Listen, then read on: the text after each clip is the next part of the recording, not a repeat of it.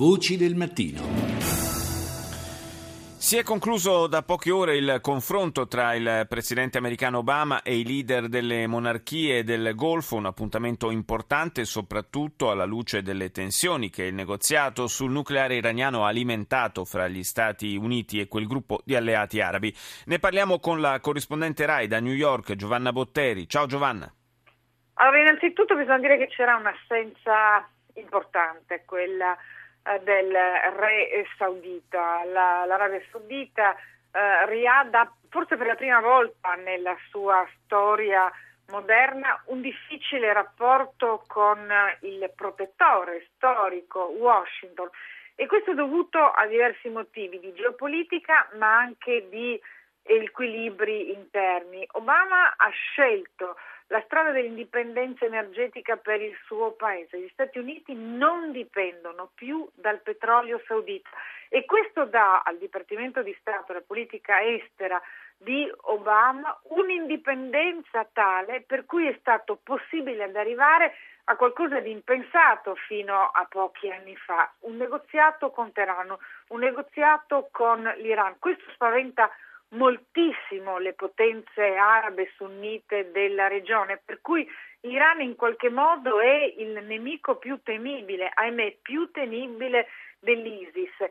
E questo è il problema, il cuore del problema che Obama ha affrontato con i suoi alleati, con i suoi partner. Ricordiamo che assieme eh, agli Emirati Arabi del Golfo c'è una coalizione con gli Stati Uniti che sta bombardando sia in Iraq che in Siria e gli Stati Uniti hanno seguito questa coalizione appoggiandola esternamente nella guerra che l'Arabia Saudita ha iniziato un mese e mezzo fa contro lo Yemen certo. sciita degli Houthi filo-iraniani. Quindi una geopolitica complicata e difficilissima che si riassume con qualcosa che Obama ha detto nel lungo discorso seguito agli incontri ed è sostanzialmente che in Siria, in Iraq, in Libia, nello Yemen la pace non si può raggiungere con le armi, ma solo con la politica e la diplomazia.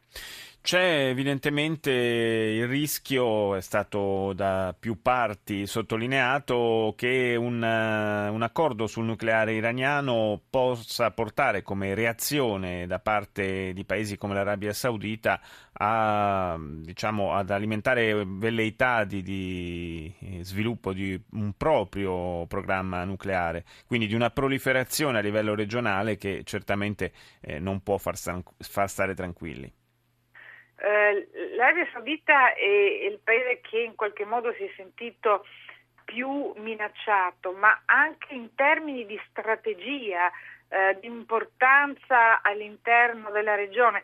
Il problema è che in questo momento, se gli Stati Uniti sono indipendenti dal punto di vista energetico rispetto al petrolio saudita, i sauditi non sono indipendenti rispetto eh, agli Stati Uniti, da cui dipendono assolutamente per quel che riguarda la, eh, il, rapporto militare, perché sono gli Stati Uniti che eh, danno, forniscono le armi, addestrano l'esercito saudita, sono gli Stati Uniti che garantiscono sicurezza e intelligence al, al Regno Saudita. Sì. Quindi il rapporto di dipendenza è ancora molto forte rispetto agli alleati eh, arabi del Golfo, eh, rispetto a Washington. Il, il problema è in questo momento molto forte all'interno del mondo musulmano, con una serie di eh, ambiguità che si sono eh, viste, che stanno scoppiando nella Libia, dove una serie di potenze come la Turchia e come l'Arabia Saudita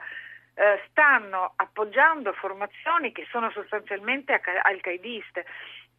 Ed è questo il problema per gli Stati Uniti, ritrovarsi di fronte ad una geopolitica in cui per motivi strategici alcune potenze sunnite, come lo stesso Pakistan, possono avere la tentazione di appoggiare eh, il jihadismo in funzione anti-iraniana.